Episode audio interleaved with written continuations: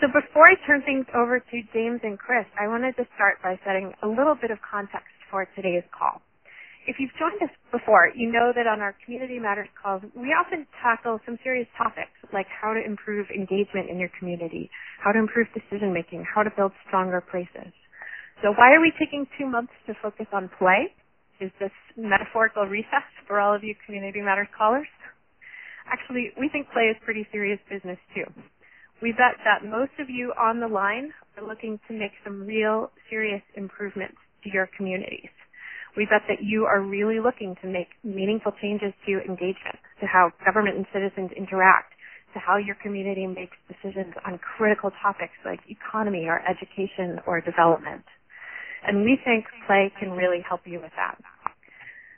I wanted to quote from a New York Times article by Richard Thaler, who is a leading behavioral economist and one of the co-authors of a book called Nudge, which I would highly recommend if you haven't read it.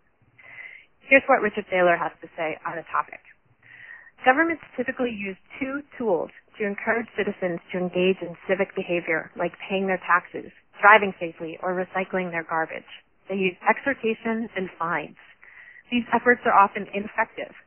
So it might be a good time to expand the government's repertoire to include positive reinforcement. Rewarding good behavior can work. As every successful parent learns, one way to encourage good behavior, like room cleaning or toothbrushing, is to make it fun. Not surprisingly, the same principle applies to adults. Adults like to have fun too. And we know this is the case in our communities as well. Research shows that social interaction increases brain activity, responsiveness, problem solving, and creativity. And all of those are things that are critical to helping our citizens and communities solve problems, work together, and build vibrant futures. So whatever issue it is that we think your community is struggling with today, we hope that Play will be able to help you. And I'm going to turn it over to James and Chris to talk to you about what they've actually found in their work and how Play can indeed help with engagement. So before I do, one last plea to everybody, please put yourselves on mute by pressing star six. I think we're getting some background noise from someone who just joined. If we do have to meet online, I'll pause. I may interrupt James and Chris because it'll take us a second, and we will jump right back into the call. So with that, let me pass it to James. Hi, my name is James Rojas, and I'm a city planner, uh, artist, and uh, I've been using art and uh, play as a way to get people engaged in urban planning because I, I'm from Los Angeles and I work a lot with immigrant Latino immigrants. I noticed that for the past couple of years, working on these major development projects like light rail or uh, economic development, they, they wouldn't they wouldn't participate in the planning process. And so I started to investigate. Well, why? You know, so. uh but, and what happened at the same time, I opened up an art gallery in downtown Los Angeles and started working with a lot of artists and realized how artists can easily engage the public through their artwork eh, on, a very on a whole emotional side. So I think that problem that most planners have is as planners we go to we go to school and study planning and we learn about cities in very abstract ways. You know, we learn how to read data, census tracts, numbers, pictures, all these kind of all these all these types of uh, tool abstract tools. But for the public, the city's about the city's about an experience because that's what shapes their their places and their, their imagination. So, so that's what I tap into: people's imaginations and their experiences, because people you know, de- definitely can understand the city from that perspective. It's either it's either safe, dirty, clean, nice, not nice, but their their experiences tell them a lot about about the city, and, by and by using their bodies as a tool, we can really we, we can really uh, gain a lot more knowledge, and it's also you know, a little less confusing for people to participate in, in the planning process because, you know, we, we use objects. So basically, basically what I do is I use found objects and make, and make it, uh, planning very tactile. And I give people a question, simple question. How would you build your ideal neighborhood? How would you create your ideal park or, you know, or, or city? And then, uh, or, you know, or economic development. And then have them build it in 20 minutes. And during the time when they build, people have the autonomy to do what they want, basically. And during that time, they self-reflect based on memories, needs, desires. You know, I went to Europe once and it was great. I want to create Europe. I want to create a cafe in my neighborhood.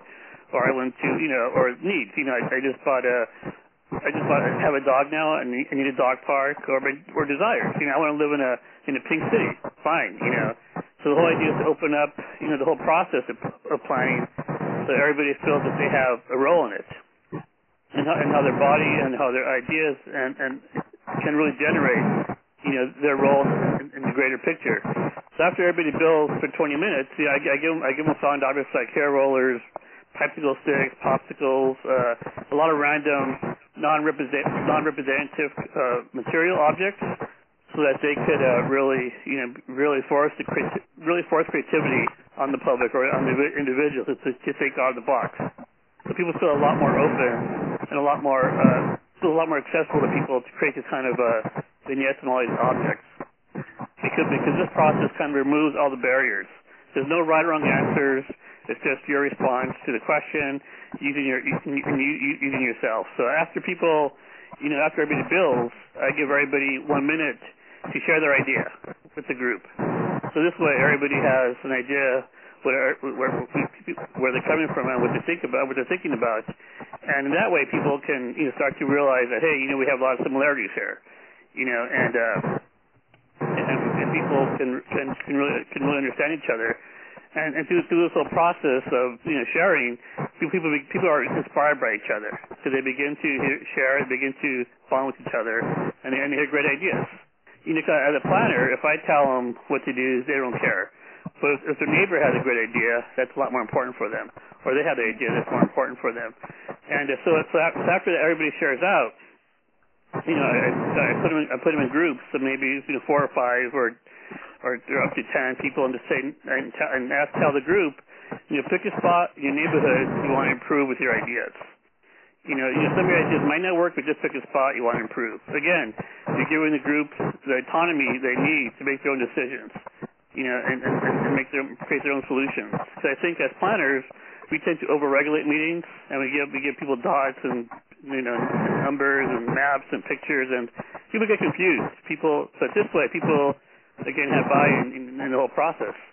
You know, and uh, it makes it a lot easier for people to really kind of you share their ideas and uh, work together because again, there's no there's, there's no uh, you know limitations to what they can create.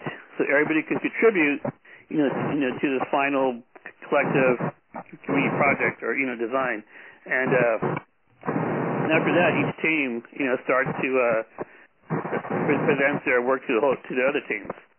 So then they realize how they how they work together and how their ideas can inspire each other. And in this way, uh, by, by this kind of uh, collaboration, this is where this is where this is where diversity really comes in handy. Because the more diverse your you know your your, your team members are, the better off your design's going to be. Because what happens is with, with cities, that cities are very spatial and very physical, and that's just that's, that's just nature of cities. So this method really this, this method really taps into that type of spatial uh, configuration, uh, spatial dynamics of the city. You know, people can identify spaces in the city very easily because they've all physically experienced them. A building, a tree, you know, a street. So, so it makes the whole process of city planning very easy for people to kind of understand, kind of kind of work together. So that's and so so and also because it's all found objects, all recycled material. This is a very inexpensive process you know, you know, I go to garage sales, thrift shops, and find random pieces of, you know, objects, or old objects that are, you know, that are, can be recycled over and over again to do the exercise. Because nothing, nothing, nothing to glue down. It's all very temporary, very ephemeral, and so it becomes very fast-paced. So the workshops usually last for 30 people, usually last an hour. Because from start to finish, people go into the workshop, they start, they get a question, they start to build, they share they work together, and then they, they share again, and then we have, then we have a wrap up. So this really, this really, this really, this really uh, gives gives the meeting a really fast paced, kind of high energy kind of vibe, and and, and, and, you, and you don't have a lot of negative people, you know, uh, complaining about about about you know uh, about this about the city because they're they've all they all they've all been kind of uh, coerced to play together, and you create a whole different environment for for a community meeting. So, and uh, you know, I, I do this, you know, I do this for you know for, for first graders to senior citizens, engineers, all different groups of people, because we all have the capacity to think, to think with, to use our hands and put put things and put put things together and kind of kind of solve kind of solve this kind of kind of solve kind of uh, situations through the, the creative thinking and play. So I think so that's a that's just kind of a, a bit of a rundown of what I've been doing. And, and I work on various topics from transportation, economic development, you know, social justice, nature, you know, and there's different and, the, and this, this whole idea is that people can bond through this whole process. You know, you know, if, if you know, many many times what a lot of people do, if they have a group, a group that's very uh, uh, you know, it's very, not very happy together, they're from, or from different places. What I do, this process brings them all together because sometimes what I'll do, help people create their favorite childhood memory. So, so when people create their favorite childhood memory, they're all the same. You could be you could be living in Asia, Africa, South America, or North America. We're going to all have the same kind. Of, we're to have the same kind of childhood memories as children. So this makes this, this brings people together. So they realize, hey, you know, we could be we could be from different parts of the tract, different continents, but as children at one time in our lives, we all had the same experience this is a really easy way to get people to be on the same page and uh, and, and work together. So uh, yeah, so, so and also so I build these I also build these models out of foam core, really simple models, and put, and put them on public spaces and public streets, and have people react to it. You know, a lot, lot of times, lot, lot, many times when I do when I do them in low-income Latino neighborhoods, they think I'm a street vendor. You know, what are you selling? I tell them a city planning. They'll ask, what's that? I mean, it's the way to shape your neighborhood. They say, what for? Because you can. You know, the whole idea is to get people prepped up to think about how they could shape their future, you know, through play and be, and be part of the process before, you know, and, and understand the process, which a lot of people don't understand, you know, when they go into it and, and at a final meeting. So that's just a brief rundown of what I do. And, uh, you know, I've done with doing your workshops all over the country, Canada, Mexico. So, so they're a lot of fun. You know, people have always had good results. You know, so it's been a really, it's really fun working in this part of the planning process with fun and play. Great. Thank you so much, James. That was really fun. And if some of you on the line haven't actually seen James's work, you might take a look at, I believe the email we sent around to you had a photo of one of the models he built for town you can also go online to his website, which you can access through our blog post. And I encourage you to just take a peek. Sometimes it's really hard to visualize what we're looking at here. We can also try to paste the photo into the Google Doc. But that was fantastic. Thanks, James. You hit on so many great points there that we'll definitely dive into during the rest of the call.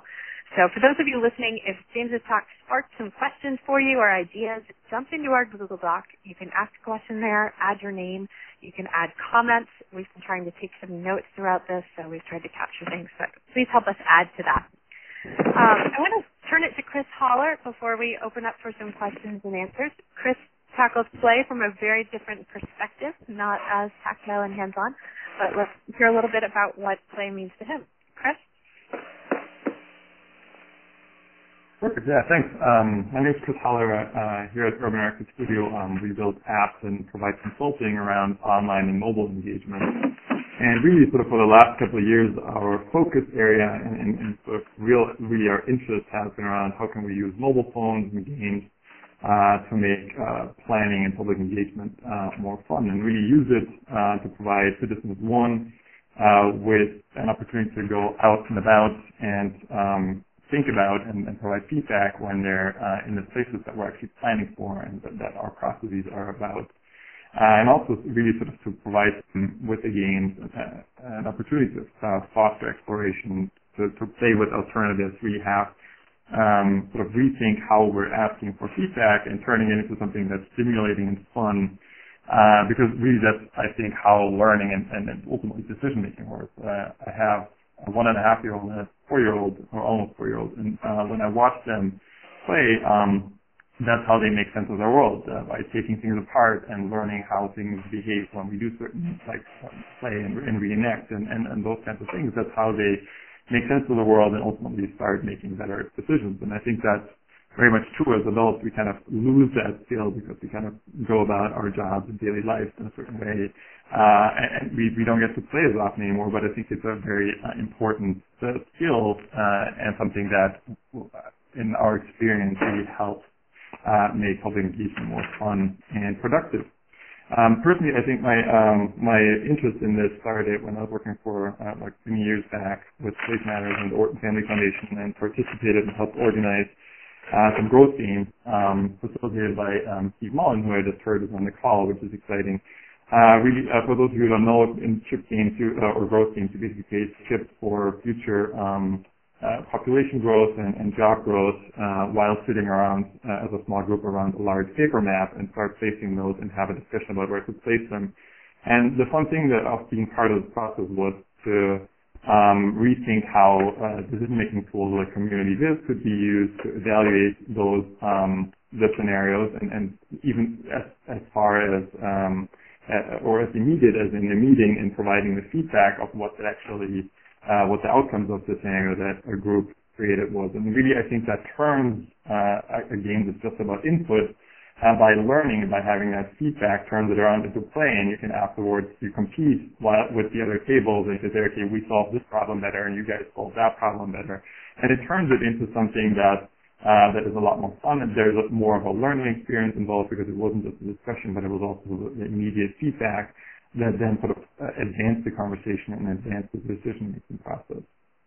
Uh, uh, here at Urban Interactive Studio, um, just two things that we kind of um, have been working on and have been excited about uh, that sort of also represent, I think, two different parts of the spectrum. Because when you look at uh, games online and mobile games, uh, really there are certain things that can be done on a smaller budget, um, but they require some creativity. And on the other side, uh, many of you know um, some of the more powerful games that almost go into the direction of uh, SimCity where you can play with different choices and, and make decisions and see immediate impact. Um, but also when you go down that road, um, oftentimes budgets start becoming prohibitive for a lot of smaller projects. And so um, just to kind of exemplify sort of how we've worked on both ends of, uh, sides of the equation, um, I want to start with something that we recently uh, started doing uh, and showcased actually at the IAP2 conference uh, two weeks ago, uh, which are mobile scavenger hunts, uh, or what we call answer hunts. And basically the idea is that we take some of the, um, uh, boring surveys that we sometimes put out and want people's feedback and turn it into something that's actually fun and challenging to do and uh, provides an extra incentive uh, for people to participate. So uh, in that, uh, in these mobile scavenger hunts, they're very much sort of a page, uh, a multi-step kind of wizard or question that you go through um, within each step, you kind of have to unlock something and go to the next one, which is typically when you do this, um, when you remember back in your childhood when you did this, it's sort of the next um, cue and sort of how you answer that. So we built this into it. You might have to go to a park and answer a question about the statue that's built in the park or something like that. And along the way, we then ask questions about some of the things that we want feedback on. So maybe we ask uh, a group to upload a picture where they think uh, we could improve the park uh, or where we should place the new playground or something like that. Uh, and uh, maybe test some knowledge and, and see if they can find out by talking to somebody, encouraging them to talk to some locals and talk to some people in the park what they think. And really sort of by posing interesting challenges and making it um, something that, that sort of inspires and uh, at the same point challenges, uh, it, it, it, turns into a fun game. Um, and so we're excited. We're, we're just starting to do this for our project in Fort Collins. Uh, and it really sort of that, even the, the in that case, the, the setting this up and putting it together is, is fun for the people involved in it rather than sort of the survey. And I think it's one thing that I, it exemplifies is that oftentimes, especially for those of you who are planners, um, we tend to look at citizens, and it's kind of unfortunate, as data points. And it's like, well, if we can hear from so many hundred participants, we can sort of tap into the wisdom of crowds and we better not ask any open-ended questions, like we keep it at a level where we can easily analyze it. Um, but by reducing citizens to, to sort of data points, we take out the fun and engaging part of it, and I think that's really something that we're excited to bring back into this. Um, the other part that I wanted to quickly highlight is uh, what we call flip side games. Um, there's a range of tools. Ours are called Flipside. There's uh, MetroQuest for those of you who've heard of. I think Place Matters has a tool called CrowdGauge. They all go into sort of a similar direction, um, which is about helping um, participants to go through a series of, of questions or, or through a series of decisions and sort of learn how they um, impact the of the, the region or city or, or our planning region that we're um, working with. And we've done this, uh, some of our um, most recent examples are for the Imagine Central Arkansas project, uh, where along the prod, process of going through this regional transportation plan, uh, we built uh, three games, and uh, the one in the middle was um, the last one was Are We There Yet? basically a game around sort of playing with timelines and exploring based on uh, different decisions that you make, um, how that impacts the implementation timeline. So uh, we started uh, this sort of wizard that they went through um, with um, them set, like the participants setting their own uh, goals of when they think this should be completed, and basically when they want to see all the things that came out in the vision, when they actually want to see those uh, come to fruition. And um, and then we started asking them what they're willing to do. So like they could make make decisions about how much a tax increase they would um, uh, for example, support, or um, if they would be willing to, um, whatever, change their mode of transportation and uh, sort of uh, even a couple of sort of external factors in there. So like how do you think whatever smart cars might impact sort of our transportation plan, or how do you think uh, a difference in housing uh, and lifestyle choices will impact our plan? And so as they went through this and sort of dragged sliders across uh, and sort of decided what should be done and what they would be willing to do, they would see how close they would get to accomplish their goals on a range of different um, indicators. And uh, that immediate feedback is really sort of an interesting and an important learning experience uh, that makes it uh, fun to participate uh, and fun to keep going because it poses uh, the, the, game, the player in this, in this scenario, the, the participant, to um, go back and tweak things and change things back and forth and kind of start thinking like, well, if I don't really want to support this tax increase, maybe I'm willing to pay more for um, gas or something like that. Well, I guess there would be a tax increase too. But so you start weighing trade-offs, and you kind of as you weigh trade-offs and sort of make decisions back and forth, and maybe change your mind on a couple of things. Like, okay, I, I really am not for this, but I'm going to compromise on something else. Uh, you provide more valuable feedback. It it goes away from um, pie in the sky dreaming because as you see on the side, you can see, okay, we're accomplishing some, like, the environment goals that we had, but really going way over budget, or maybe the other way around. Well, we're saving and we're hitting our budget goals, um, but by far not reaching sort of the level of livability and the, the, the footprint that we want to have.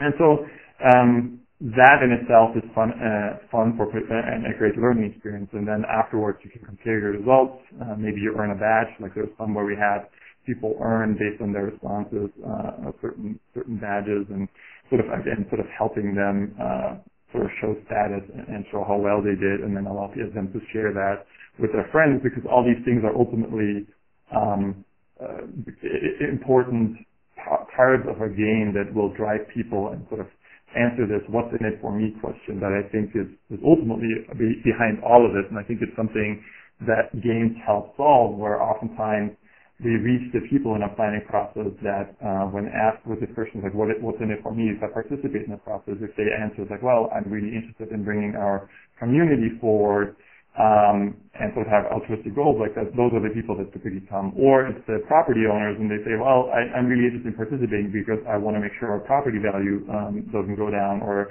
that they don't build this in my backyard, sort of the typical argument of NIMBYism that we all know. Um, but I think putting a game aspect to this, there's new elements for participants that we otherwise don't reach uh, that might typically don't have an answer for the what's in it for me question and, and say, okay, this sounds this sounds like fun and I participate in the scavenger hunt um, because uh, we're or, or my school class is doing this and it's kind of fun or, or like I'm out and about and I have like half an hour to kill. Um, I just discovered this. This would be great to do and really sort of having these different incentives in playing and, and providing a range of different incentives, I think, is, is, is big and, and, sort of drives participation through game, uh, gameplay. Uh, so yeah, that's uh, a quick introduction to sort of some of the things that we've been doing, our sort of uh, emerging insights. I mean, as, as, everybody else in this field, we're learning, and I think that's one of the fun things about it that uh, there's a lot of things that we can kind of experiment with and play with while creating games for uh, participation. So it's fun for everybody, not only the people that participate. That's great. Thank you so much, Chris, for that introduction. You've hit on a lot of material here as well. There's so much we can dig into. Um, I actually want to give a little challenge to everybody listening on the, the line here. Chris, you referred to a number of different tools or sets of tools for this work James has talked about one really specific example too. I know we have some viewers on the line with us today who know about a bunch of other fun examples of play activities and games that could be used. So what, my challenge is to ask everybody who's listening, if you do know of examples or have examples of your own, please dump them into the Google Doc for us. We will create a, a special little section in here. I'd love to just feed it with as many specific ideas, links, examples as we can so that people can get a handle on the whole landscape of ideas that are out there today. And as we start getting some of those in there, maybe it'll feed a couple other questions for us. Uh, Chris actually gave us a great segue into one question that I really do want to hit though. He brought up this notion of what's in it for me. And I think that's one of the central questions or challenges most communities have with engagement and trying to get people involved, whether it's a planning process or some sort of engagement challenge. And Chris noted that sometimes games can be the answer to that question. If it's fun, maybe that's enough. That's what's in it for people.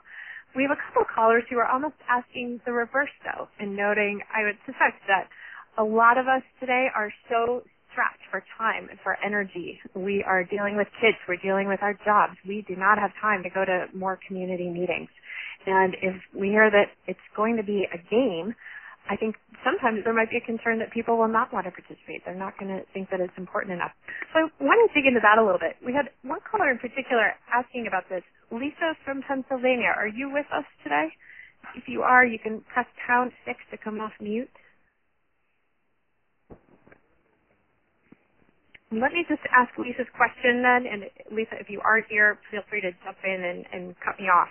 So Lisa says, how does the meeting facilitator in which play is used as an engagement tool overcome the reluctance of the public to do something that they think might be beneath them? And I'll tweak her question slightly. Maybe people think it's beneath them. Maybe they think it's just a waste of time. They want to get down to the nuts and bolts. Another caller was asking about that point. How do you gather people who just want to talk about the issues and feel that there's stuff that's so important? So I'm going to ask both James and Chris to respond to that. Let me start with James, though. Do you have any reactions to that? Yeah, I think the issue is uh, how we communicate. And I think we, we live in a multicultural society. Communication is key. Not everybody speaks English. Not everybody understands uh, planning terms. Not everybody, not everybody understands the computer. So we have to make communication very accessible for everybody. And the whole idea is that, you know, everybody communicates their own ways. You know, how does, how does, how does a Latino family communicate with each other? How do Asians communicate with each other? How do African Americans communicate with each other? So we, we need to make communication the key here, and I think that I think it, and, and just make it really and we make it a really fun process for me. You know, people can communicate or can play. You know, uh, you know, can can partake in my, my activities for a minute or for an hour. You know, because it just takes a few minutes to get people thinking about it, and that's all the time they have you know that that's all the time they have you know and uh, the whole idea is having people learn something is is too complicated. So so I guess it's how we how we communicate. And it's, and it's also when you make it visually enticing like like food you know like you know when I present the materials on the table you know you know in, in, in a meeting it becomes like eye candy food. People are just dying to people are just dying to start.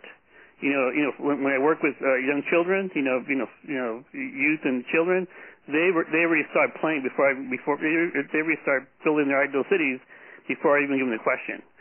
So the whole idea is how do we, how do we make you know how do we make it worth their worth their while, you know, to spend to spend up to an hour to to kind of to share their ideas and, and kind of and bond together with their, with their community members.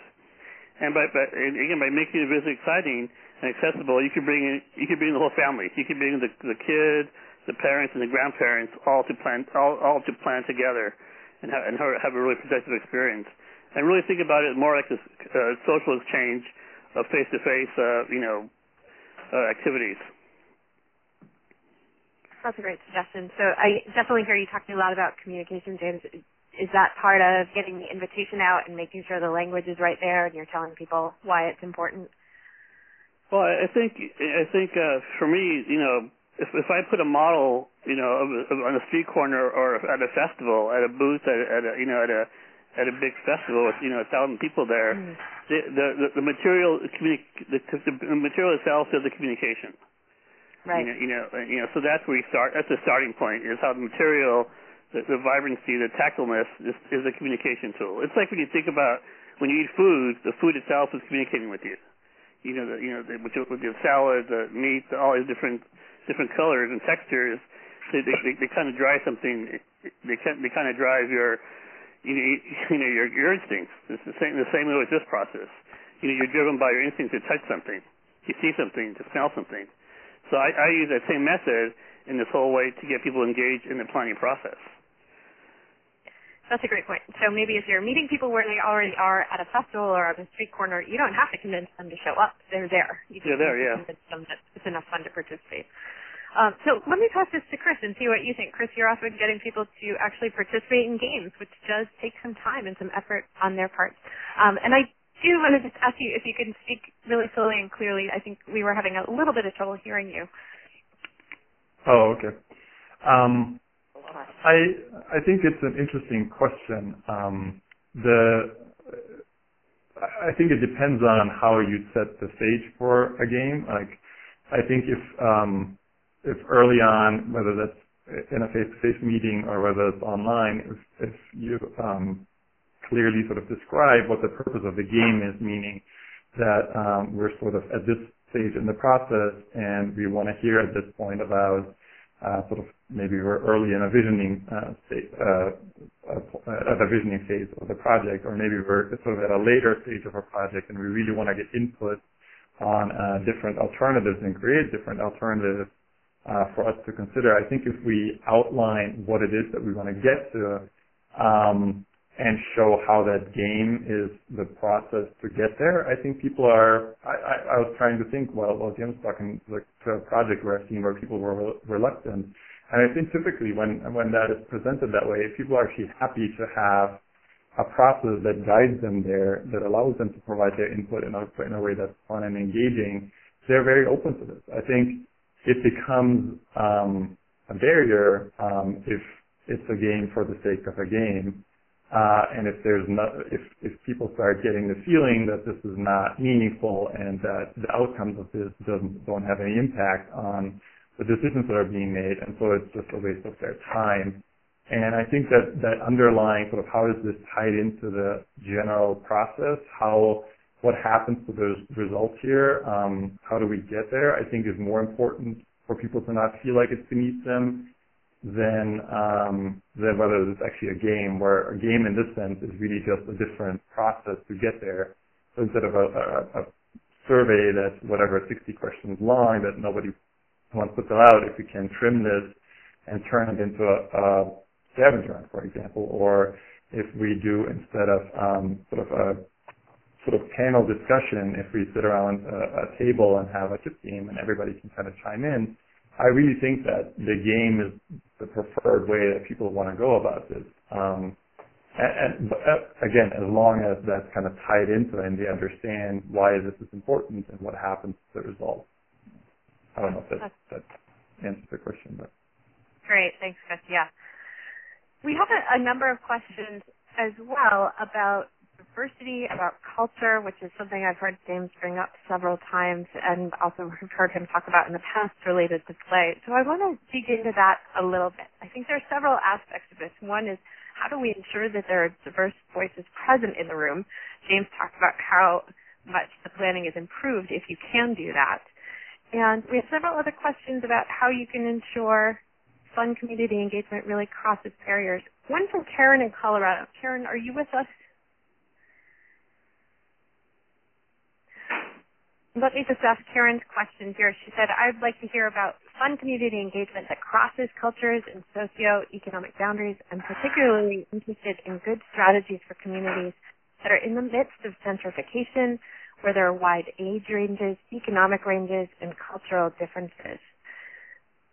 James and Chris, how have you both addressed that in your work, or how have you seen fun community engagement that can cross those really important cultural divides?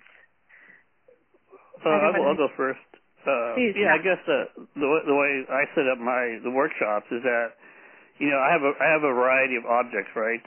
Uh, you know, just hair rollers, uh, you know, all these different different tools, shiny stuff, you know, dull stuff. So everybody in the room picks what they like. You know, I had a, I had a project one time in New York where this 50 year old Latina woman was having a hard time. I asked her, "What's your favorite color?" She said pink. So I gave her all the pink hair rollers and she designed all the pedestrian problems. She built a model of the South Bronx and highlighted all the pedestrian problems in the South Bronx with, with, with the pink hair rollers. And she was so excited about that. So again, you know, you, you, you kind you, you, you kind of reaching out to different different people, different different gender issues, like you know how, how men design space and how women design space and how kids design space, and which what turns them on.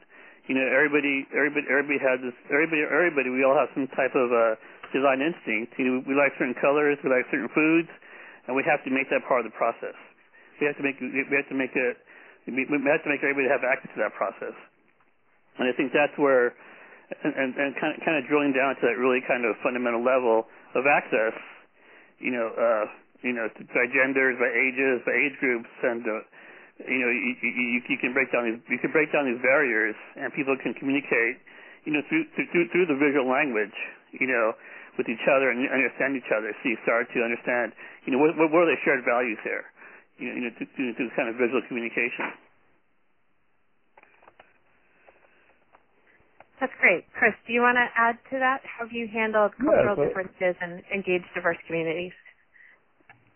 So um, I think just one example that I've come across that I found interesting that kind of dealt with us in the, sort of the online realm um, was participatory Chinatown. I think it was a couple of years old, um, but they sort of used a, sort of one of those massive online uh, games where it's like Second Life, where um, players have virtual avatars and kind of walk around, and, we structured it around that uh, like Chinatown in, in, in Boston and um, had held community meetings where uh, sort of the younger generation worked uh, like they teamed up. So like um, a teenager would work with uh, somebody older, sit in front of their computer and play this game where it, was basically a role play game where they um, inherited, in a sense, or took on the life of a character that represented one uh, group in the neighborhood again, a neighborhood that was very diverse and um, facing rapid change, and have to sort of look at the challenge that they were facing from that particular perspective. And so it's interesting because the uh, learning experience was not only sort of multi-generational in terms of the team that you had and how you approached the game and played the game, but it was also within the game uh, that you took on and, and sort of explored this uh, and, and tried to solve the challenges in the game through uh, somebody else than yourself. So it fostered understanding of, of the problems. It, it allowed people to reflect on uh, the, the challenges and sort of uh, provide solutions that were not, this is my perspective, but like, okay, this is the players and the characters' perspective, and really sort of help people step outside and have uh, really sort of foster deliberation about the different issues, looking at it from some, uh, from somebody else's perspective. So I found that interesting, and I think role play in general uh, is something that that is very um, powerful uh, when you want to go about sort of solving that uh, that um, these challenges uh, in, in diverse communities. That's great. Thanks, Chris. Um, we've got a lot of questions in the Google Doc today, and the time is ticking. We'll try to hit as many as we can on the phone, but I really want to encourage all of you listening to get in here and help us answer some of these as well. I do see some great comments coming in, a few dissenting voices, lots of ideas of games and play in the end of our Google Docs. If you do have ideas, please scroll to the end and add them in. Um, we'd love to hear from as many of you as we can. I want to actually really bring this down to earth for a few minutes and throw a challenge at James and Chris and see if we can help someone problem solve as well. So all of this sounds great in the abstract, but I bet there's some callers on the line thinking, all right, fantastic. How do I actually do this in my community? How do I do this in my planning process? And we had one caller pretty much asking us that question. Stephen from Brandon, are you with us today? Stephen, if you are on the line, you can press pound six to come off mute. I'm going to start asking your question, but if you're here, you can come off and we'll let you ask it yourself. Um, Stephen is from Brandon, Vermont, which is a designated downtown. And he says it was negatively impacted by Tropical Storm Irene in 2011 with a lot of flooding. And today they're participating in an exercise funded by the state through a community development block grant designed to address, quote, downtown issues. Stephen says there will be a series of events over three days in November to engage business owners, property owners, residents, the public, town officials, you name it. other than the standard methods of newspaper articles, radio, public service announcements, email blasts, etc., Stephen's wondering what unique and fun ways there might be to increase public engagement in this event. So I want to toss this to James and Chris on the phone and to the rest of you listening in to see if we can help Stephen problem solve here. What interesting ideas could he actually apply in Brandon to get people to show up and engage in these really important conversations about how they revitalize and address downtown? Um, Chris, can we start with you this time? Sure. Um, so I think initially this sounds more like an outreach question, like how can we reach the broadest possible um, group of people. And um, I think in general, um, sort of reaching the most people possible. Um, oftentimes, I think the conversation gets sidetracked by what channel of communication we're using. So whether social media nowadays is more effective than email blasts and sort of uh, questions like that, where I really think the, the projects that I've seen the most uh, successful at reaching a large and, uh, and uh, diverse uh, group of participants typically are best at fostering alliances and, and really tapping into different networks in the community. And I think it ultimately depends on sort of what the people who do the outreach are um, most familiar with and find most effective to, to sort of tie those uh, or find those uh, different sort of allies. And so there could be uh, for being active on social media and, and fostering a relationship with a local newspaper and a couple of local creators that have large followings and really trying to figure out how to be aligned with people that um, whose audience might be interested to get on board. And I think um, beyond that, that that's sort of the online realm or the social media realm, but I think that's the same for um, for this for face to face engagement where uh, to reach audiences that uh, typically are not involved, I think it's, it's highly important that we reach out to and, and, see where we can find them and reach out to community leaders and to people that um, sort of uh, are, are, hosting the conversations and hosting the places where those people go um, to, to make sure we reach them. I think in terms of how to game that or gamify, I think is, a, is an interesting new term that many of you may have heard, heard of gamification in, in terms of uh, online tools oftentimes uh, relates to um, allowing people to earn badges for accomplishing certain tasks. So you might see this on websites where I actually recently saw this on NFL.com where you go and you read an article and you earn 45 points and you watch a video and you whatever earn 10 points. And so uh, when you look at sort of public or online engagement tools, you might look at something like MindMixer that many of you have heard of, and they have a leaderboard that uh, basically gives people points, a certain amount of points for the amount of comments that they write or amount of points for um, a topics that they start.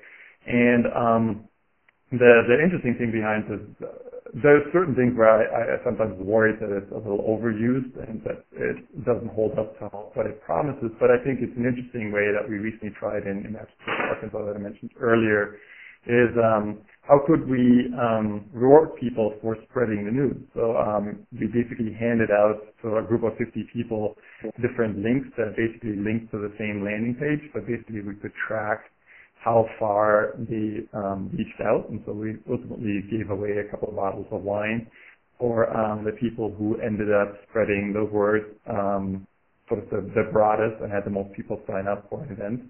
And really sort of trying to figure out uh, interesting ways to, to sort of get people to not just make that a nuisance um, of, of helping uh, having to help spread the word, but to basically show them that there's something to gain, both in terms of status as well as, well as kind of um, some other incentives that you might be able to provide for um, them sort of helping you spread the word. So I don't I don't know that many great examples that sort of have used uh, sort of different game elements in a sense to to help spread the word, but that's it's an interesting field that that I'd love to know more about myself. I'll leave it at that. Yeah, I think uh, uh, I do a lot of work with artists, and I think the artists are the most creative people out there in our in our communities. And we need we need to tap into artists to get the public engaged in our processes. I think social media is well and good, but not everybody is tied to, tied to social media. But I think the arts are one way to get people, you know, engaged in a very physical, very emotional, in a very, very essential way in this whole process of engagement. And I've done a lot of work with a lot of different art projects all over the country. You know, using art in urban planning, using art as a powerful tool to engage people. You know, because that's something people can really, you know, under understand. You know, if they don't like to use social media. So I think uh, tapping into the arts, an artist as as a way to get Uh, as a way to get people more involved in the planning process is a really interesting, creative, fun way to get people thinking about planning in a different uh, in a different way and creating creating larger audiences, you know, for participation. Because people like art, they like to be creative, and and, and the artists have tons of ideas on how to, on how to get people to you know, to engage. I just worked on a project in Flint, Michigan, where we had we had 75 artists rethink an old brown the old 130 acre brownfield site, and that it was such a beautiful process because we had it was like it was like an urban cleansing. 100, uh, you know, 75 artists rethought this whole site, put, put installations on there, and the whole community came out and said, "Wow, this is incredible. We think of our neighborhood different now." So I think so, so I think using creative talents of the artists would be a good way to kind of get the word out and get people to really rethink, you know, the physical form of the city in really different ways. That's great. Thanks, James.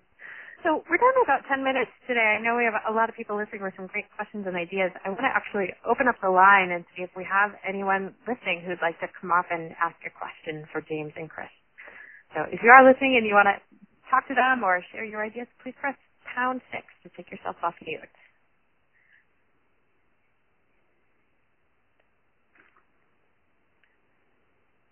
Don't be shy. Come on up if anyone has a question. Okay, well, let me jump in with another one. And if you are waiting and you're ready to come off, uh, take yourself off mute, get ready, and we'll come back to you in a second here. Uh, there's a great question on here from Ben in Maine. So all of this sounds really great. Ben says he attended a conference recently with presentations on innovative and fun community engagement techniques. Lots of great ideas, but he says the speakers were lucky enough to enjoy large grants to help them pull off their meetings and planning processes. So Ben is interested in how we can start to make changes in the town within the constraints of a normal municipal budget. And he happens to be calling in from a relatively small town in Maine, I know. James, you talked about how using found objects makes it pretty cheap. You can go hit up garage sales and come out with a lot of interesting materials for five bucks. But how about with some other types of projects? How can you actually make progress on this without a big budget? Without a big budget. Again, you know, I think creativity and imagination, those are free. And we, we, all, we, all, we all have the capacity to create and imagine. So that's, that, that's the basic element of city planning. So again, we just, we tap into people's creative and imaginative sides, and we could do it, and we could do we could do it at a very a simple cost. You know, that, you know, we, we don't need, we don't need maps, pictures, you know, fancy websites, and all that stuff. We, we just have to come, you know, just have to come together and create and just explore and discover. That's the that's the essence of planning, and we have to keep we have to keep it at that really simple simple level, and don't try to overcomplicate it. And that that would keep your prices down. You know, my workshops are pretty inexpensive, you know, for, for, for what I produce versus you know uh, doing it doing with all the bells and whistles. So again, I think it's really doable, you know, at, at, at, a, at, a, at, a, at, a low, at a low cost. Great. Chris, how about on the higher tech side? You mentioned participatory excuse me, participatory Chinatown, which is a great project, but has a pretty high price tag. How about some right. of the other things you're talking about? Could you even give us a range of what a typical budget might cost for some of these higher tech interventions or any ideas for doing it on the cheap? Right. So, I mean, as you mentioned, like some of those and including a lot of the simulation type tools uh, that I mentioned earlier, like uh, they start at like ten, twenty thousand dollars, and oftentimes a lot of staff and, and man hours go into that because you have to sort of build the model and vet the model and then you start talking with a lot of people about sort of the cost of pricing and how things, different things should be scored. Um, but I, I agree with um, James where I think uh, creativity, creativity can go a long way because games don't have to be very complex. And like uh, one example that um, we had a story about on our EngagingCities.com um, uh, magazine not too long ago was a story from Barcelona where they used public or created public space trading cards. And those sort of basically the places that um, were included in um, a, a, pro- a, planning process that they were going through. They built the trading cards, scoring them on different levels, and just sort of started handing them out to people and encouraging them to share them. And so like ultimately reached a large audience by so with this sort of very unique game that literally doesn't didn't cost very much money besides the printing cost and the staff time that went into making this. And again, that's sort of the same for the scavenger hunt or answer hunt game that I decided where it's basically just a matter of coming up with the right questions and using some uh, survey tool or in our case a, a sort of a little bit different technical platform to kind of set that up uh, without really sort of without a big budget. And so I think there's there's ways. Um, there's actually a great book called Innovation Game that highlight some of those. They're a little more business focused, but I, I know a group that sort of translates them into the public engagement realm. And, and those are face-to-face approaches that um, really, again, just sort of are at the cost of a facilitator and the staff time that's involved in getting people maybe paying for uh, pizza so people actually show up to the event but really don't go beyond this. And uh, and I think it's it's really just uh, almost more a matter of mindset than um, but how can we build, uh, how can we get the information that we're trying to collect during the, during this phase of the project in a, in a game-like environment or activity rather than sort of our, our standard approaches. Yeah, I think uh, you know, for my method, you know, it's, a couple hundred bucks, and people, it's more of a process of using recycled material, and it's, it's more of a technique rather than uh, and, and having very minimal uh, props to use it. So it's really, really inexpensive it's more of a process I mean, it is a you know it's more, more of a process and how we how we think, how we create. Great. So let's try again and see if anyone else on the line wants to come off and ask a question before we wrap for the day. Anyone out there? Rebecca, can you hear me? This is Larry Schooler. I can. Go ahead, Larry. Yeah. Hey, guys. Uh, this has been a great presentation. Especially want to say hi to, to Chris, having seen him at IAP2. Thanks for everything you've done. Um, I guess I just wanted to ask. You know, I've I've done some some work, uh, much less sophisticated and much less interesting than you all, but but some in the in the games realm. But I'm wondering, like, if if someone's never done this before. I mean, we've listed all these, excuse me, listed all these resources, but I mean, is there a is there a training? Is there sort of a 101, you know, place to start? Um, I, I just find in a lot of the work that we do in this field, we're just sort of bombarding each other with tons and tons of of things to read, and I'm just curious: is there a you know, kind of a way for someone who's never done this before to um, be introduced to it in a way that will seem not as uh, sort of Im- imposing as God, I've got to build a game, and I've I've never done a game of any kind, let alone for engagement before. But it sounds fun, you know. Um, I don't know if, if either of you guys do that kind of training, or if you know places where that happens, or any any kind of advice there. Yeah, I think uh, I, have a, I have a three minute video called City as Play, and it, it just kind of lays out the six steps. Ask a great question, set up the room, and uh, you know, just a really simple simple step that you know anybody can facilitate. you know, you know, after they after you see the video, it's just it's, it's just more of that process. It's really simple. Yeah, and I, I think sort of following in this, I don't think there's a, something like a comprehensive approach to this. Um, I think there's there might be trainings around some of those approaches. So Games has a training. There's the Innovation Games uh, book and guys that are behind this offer training. Um, but for me, like when I a couple of years ago started diving into this, I was looking for insights on what makes a good game. And so like some of the basics of gameplay that go into designing a game. And really, there's nothing that is nobody has ever translated that into our public engagement planning kind of realm. There's literature and, and, and uh, books about this for um, games that are end up being video games or games, games for the commercial market. Um, but I don't think people have um, translated that ever back, uh, which I think is a, as you point out, is definitely something that I think is lacking, and that would be probably great to put together sometime. Yeah, I think it's definitely missing. That's great. Um, so we're nearing the end of the call today. I want thank everybody who's making this Google Doc so active and interesting today. There's a really great conversation going on in here about technology.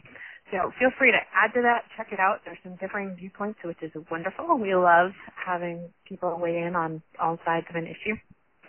Uh, I want to just do a couple of closing notes. I want to thank James Rojas and Chris Haller. Thank you both so much for being on the phone today and sharing all your insights about games and play and how to make communities come alive and make engagement way more fun. Um, we are going to be back on the line in a month talking about play for public space and how to make places a lot more exciting and fun as well. So we invite you all to join us in November for that next call. Hope you'll join us for ongoing Community Matters conference calls as well. If you haven't been on the line with us before, check out our website and you can go back and listen to your podcasts and get all of our calls going back a couple of years. So we will be back in touch with you next week to share the podcast and notes from today's call. We will clean up the Google Doc a little bit, but we invite you to stay active in there as well. After we get off the line today, you can continue to edit it, answer some of the questions that we didn't get to, share more links and ideas and resources. And we want to thank the Orton Family Foundation for putting on these calls and look forward to having you on the line again. So before we actually close out, I wanted to hand one more question to Chris and James. Uh, assuming a bunch of the people listening in today are sold, they're drinking the Kool-Aid, they want to make engagement more fun in their communities, how do they get started tonight as soon as they hang up the phone? So in 30 seconds or less, I wanted to pass that to Chris and James for some closing thoughts. Chris, can you kick us off? that's a that's a good question. I would say start playing a game. I think um, uh, whatever that is, like a board game with your kids or um, an online simulation somewhere else. I think it's about inspiration, and I think, as I said, there's not enough uh, examples in our realm that are easy to do. So I think it's a task for everybody to play more in their life and then figure out how to transfer some of those elements that make gameplay fun and engaging and educational and translate them into our work. And I think you can only improve on that if you play more.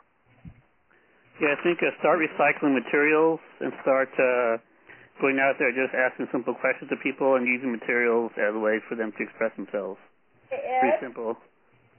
Do you Great. um, remember seeing that drawer? That, remember we talked about that I'd ordered an extra drawer? I think we have someone jumping in. If you're not on mute, you're already brainstorming, which is great. Go to it. um, so thank you so much again to James and Chris. Those are great suggestions. And if you don't plan to use play in your community, you can save up your bottle caps and recycling and send them to Margaret in West Virginia, who wants to know how unfunded faculty members can get inexpensive supplies for use. So Margaret, if you want people to send you their materials, stick your address in and maybe you'll get some packages in the mail there. so thanks again so much to James and Chris. Thank you to everybody who's been listening in and sharing ideas with us today. We will hang up with our homework to go home and play some games with our kids. So thanks again. We hope to talk to you next month and have a great afternoon.